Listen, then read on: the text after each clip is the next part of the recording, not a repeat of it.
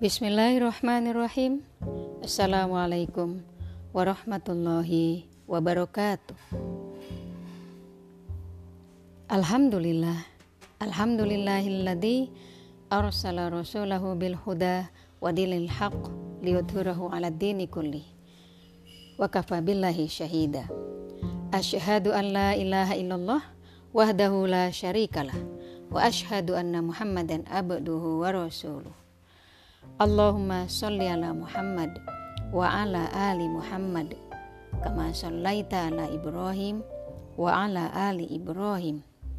Wa barik ala Muhammad wa ala ali Muhammad kama barakta ala Ibrahim wa ala ali Ibrahim.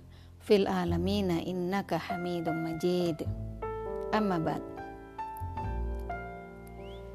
Halo anak-anakku semua dan rekan-rekanku. Ketemu lagi dengan Bunda Umi atau Ibu Guru Umi yang akan membacakan sebuah kisah diambil dari buku 31 cerita Bada Isya yang ditulis oleh Sofiah Mashuri diterbitkan oleh penerbit remaja Rosda Karya pada tanggal 16 Agustus tahun 2000. Sudah 20 tahun yang lalu. Tapi kisah dalam buku ini insya Allah akan selalu memberikan hikmah yang tiada putus kepada kita semua. Mudah-mudahan menjadi amal jariah bagi penulis yaitu Sofiah Mashuri. Mari kita mulai. Judulnya adalah Kota yang sangat indah. Seorang raja membangun sebuah kota. Segala keindahan ada di kota itu. Bangunan-bangunan megah menjulang, taman-taman asri dan sejuk. Dalam peresmian kota baru itu, sang raja mengundang semua penduduk untuk berkunjung. Mereka ditanya, oleh hulu balang raja mengenai kota itu. Indah luar biasa, kata seorang pengunjung. Tidak ada bangunan seindah ini di mana pun di bagian dunia ini. Setiap pengunjung berkomentar sama tentang keindahan kota itu. Namun, ada seorang pengunjung yang mencela.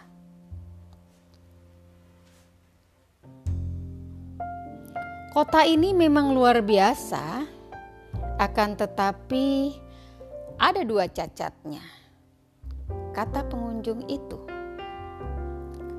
Hulu Balang menangkap orang itu, lalu dihadapkan kepada raja. Mengapa kau mencela kota buatanku? Tanya raja. Karena kota buatan tuanku memang mempunyai dua cacat. Apa cacatnya? Pertama, kelak kota ini akan rusak. Kedua, kelak pemiliknya akan mati.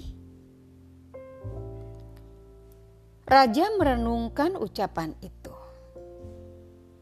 Memang benar, kelak kota itu akan rusak. Tak satu pun bangunan di dunia ini yang tidak rusak. Pemiliknya juga kelak akan mati. Tak seorang pun yang tidak akan mati di dunia ini. Apa ada tempat yang tidak akan rusak dan pemiliknya tidak akan mati selamanya? Tanya raja. Ada. Apa? Surga. Pemiliknya adalah Allah. Surga tidak akan rusak selamanya. Pemiliknya juga tidak akan mati selamanya. Coba terangkan apa itu surga dan apa Allah itu. Pengunjung itu lalu menerangkan kepada raja bahwa surga adalah sebuah tempat yang indah tiada tara yang diperuntukkan bagi orang-orang beriman yang menjalankan perintah Allah dan meninggalkan larangannya. Bagi orang-orang yang berdosa, disediakan tempat bernama neraka. Raja itu kemudian belajar kepada pengunjung yang menerangkan tentang surga dan neraka itu. Si pengunjung sebenarnya seorang Muslim yang mendakwahkan agama Islam. Demikian kisah dengan judul Kota yang Sangat Indah.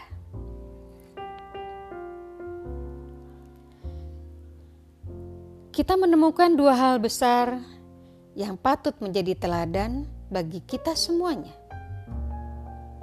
Pertama, seorang raja yang memiliki kekuasaan, memiliki kekuatan, memiliki wewenang yang luar biasa besar. Ternyata memiliki hati yang tawadu dan mau menerima nasihat. Akalnya tidak tertutup oleh syahwat kekuasaan. Cara dia berpikir tidak terhalangi oleh tipu daya, kekuatan, dan jabatan yang dimiliki. Sebagai seorang raja, tentu layak, walaupun tidak dibenarkan, jika dia merasa sombong, merasa kuat, merasa punya kekuasaan yang luar biasa, karena dia memang menguasai sebuah wilayah.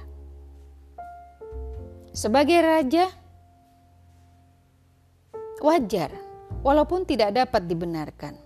Jika dia kemudian menganggap bahwa apa yang dikatakannya harus selalu diiyakan oleh orang lain dan harus selalu diterima tanpa boleh ada yang protes. Tapi raja ini adalah raja yang bening hatinya, lurus akalnya. Dia bisa menerima nasihat yang diberikan oleh orang yang mungkin tidak dia kenal. Dia mencerna nasihat yang diberikan dan kemudian berpikir dengan hati yang bersih. Sehingga kemudian nasihat itu diterimanya dengan lapang dada. Ini adalah sebuah contoh bagaimana seorang pemimpin menyediakan diri untuk dinasehati dan diberi petunjuk oleh siapa pun. Yang kedua, si pengunjung ini adalah rakyat biasa. Wajar jika sebagai rakyat biasa dia merasa takut kepada rajanya, kemudian dia mengatakan hal-hal yang mungkin sebenarnya dalam hatinya dia tidak sepakat dengan itu. Wajar jika dalam hatinya muncul ketakutan terhadap kekuasaan dan kekuatan sang raja walaupun itu juga tidak bisa dibenarkan. Manusiawi jika kemudian dia takut untuk mengungkapkan pendapat. Tapi mari kita lihat.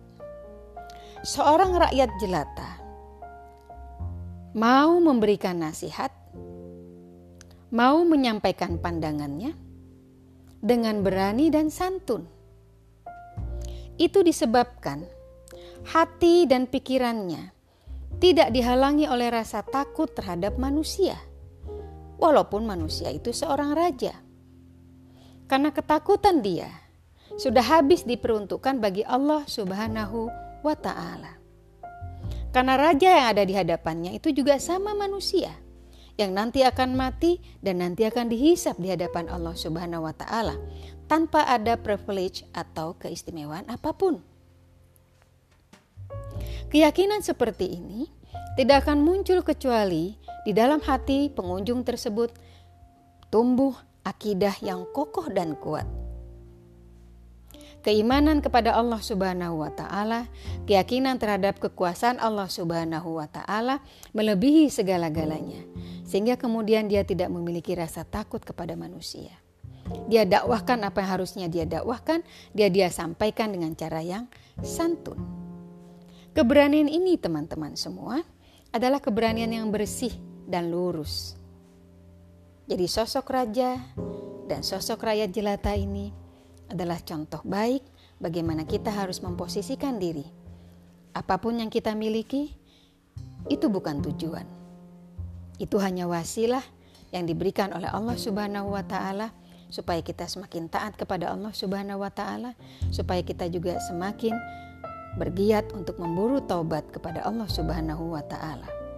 Sehingga dengan demikian, semoga apa pun yang kita miliki, wewenang apa pun yang kita punya, itu akan mengantarkan kepada surga.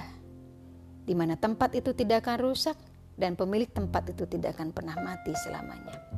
Allahu Akbar. Masya Allah. Semoga bermanfaat. Jazakumullah khair. Assalamualaikum warahmatullahi wabarakatuh.